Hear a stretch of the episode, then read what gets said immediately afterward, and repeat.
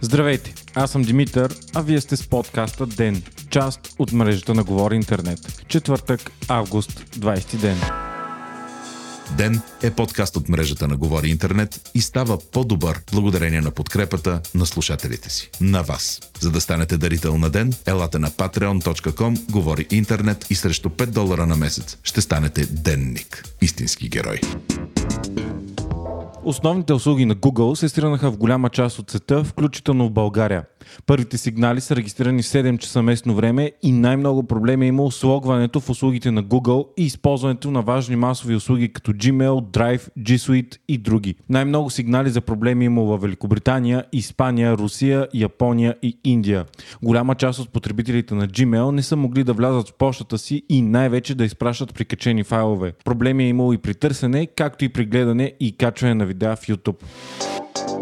Най-известният опозиционен лидер и критик на властта в Русия, Алексей Навални, е в кома на изкуствено дишане в град Омск и лекарите не могат да го върнат съзнание, съобщава Гардиан. Неговата говорителка Кира Ярмиш каза, че той се почувства внезапно много зле по време на полет от сибирския град Томск към Москва и се е наложил самолетът да бъде изварено през мен. По нейни думи, най-вероятно става въпрос за отравяне, тъй като Навални не е консумирал нищо, освен чаша чай на летището. Главният лекар на болницата в Томск съобщи, че той е в тежко състояние, но постепенно се стабилизира. Има информация, че е възможно Навални да е претърпял и тежък инсулт. Пътник на борда на самолета обаче разказва, че в началото на полета Навални е отишъл до туалетната, но не се е върнал сам. Бил е занесен обратно до седалката си, крещейки от болка, а след това самолетът е приземен. Смята се, че Навални е бил в няколко района в Сибир, където най-вероятно е събирал материали за ново разследване на депутати от управляваща партия на Путин Един на Русия. Кира Ярмиш разказа пред радио Ехото на Москва, че обиколката на Навални е преминало с нормалното следене от тайните служби. Навални е най-известният критик на Владимир Путин и многократно е бил репресиран от властите. Освен, че той непрекъснато се очерня от медиите в страната, Навални е бил арестуван многократно. Срещу него са водени дела за измама и присвояване на средства, за които е лежал в затвора и в последствие осъждан условно два пъти, като делата се смятат за отмъщение за политическата му дейност. През 2013 той беше кандидат за кмет на Москва, когато спечели 27% от вота, а през 2016 обяви, че ще се кандидатира за президентските избори на Русия за 2018 година. Година преди тях обаче Централната избирателна комисия на Русия му забрани да участва в изборите заради това, че е осъждан по-рано. Забраната беше потвърдена по-късно и от Върховният съд на Русия. През годините Навалния е бил многократно заплашван и малтретиран, включително замеран с боя, заради която е почти сляп с едното си око и има подозрение, че преди една година, когато е затворен за пореден път, отново е бил отровен. Въпреки това, той продължава кампанията си за борба против корупцията на високите етажи в Русия е един от най-четените и гледани руски политици и активисти в страната и в чужбина. Европейският съюз не признава изборите в Беларус от 9 август и застава зад протестиращите и желанието им да упражняват правата си и да протестират за бъдещето си. Скоро предстои да бъдат наложени санкции на отговорните за изборните измами и последвалото насилие сред протестиращите. Европа обаче не може да се меси в случващото се, защото съдбата на Беларус трябва да се реши вътре в страната, а не в Брюксел или Москва.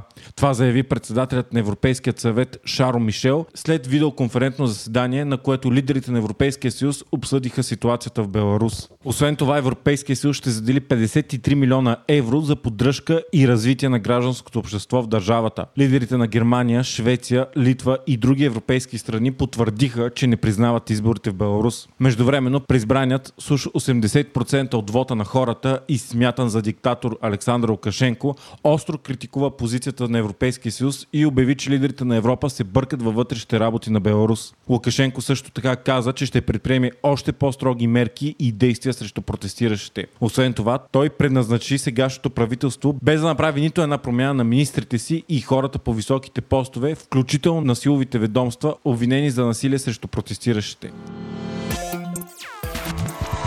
Още от деня. Приложението Google Maps ще получи нов облик, който ще показва много повече подробности на картите. С него ще бъде улеснено разграничаването на природни особености като високи планини, ледени шапки, гъсти гори и плажове. Новите карти ще са налични още тази седмица в 220 страни и територии. Улиците на някои градове също стават много по-подробни. За сега това ще са големи мегаполиси като Лондон и Нью Йорк, но в бъдеще все повече ще бъдат добавени. Подробностите и по-лесното ориентиране са постигнати чрез нови алгоритми и техники за цветно картографиране. Apple стана първата американска компания, която надмина прага на 2 трилиона долара пазарна капитализация. Това стана след като акциите поскъпнаха заради изненадващо добрите и финансови резултати през последните месеци. Само преди две години Apple стана първата компания надминала стойност от 1 трилион долара, а сега успява да удвои капитализацията си и да стане най-скъпата компания на света. Единствената друга компания, която е минавала 2 трилиона е държавната петролна Сауди Арамко. Рекордните 8649 тестове за коронавируса направени за последното денонощие у нас. Въпреки това е отчетен един от най-низките проценти положителни проби. Едва 1,75% или 151 души. Висок обаче остава броят на смъртните случаи. 8 за 24 часа, а 60 души са в интензивните отделения на страната. Вие слушахте подкаста Ден, част от мрежата на Говори Интернет. Водещ и главен редактор бях аз, Димитър Панайотов. Ако искате да не изпускате епизод на Ден, не забравяйте да се абонирате в Spotify, Apple, iTunes или другите подкаст приложения, които използвате.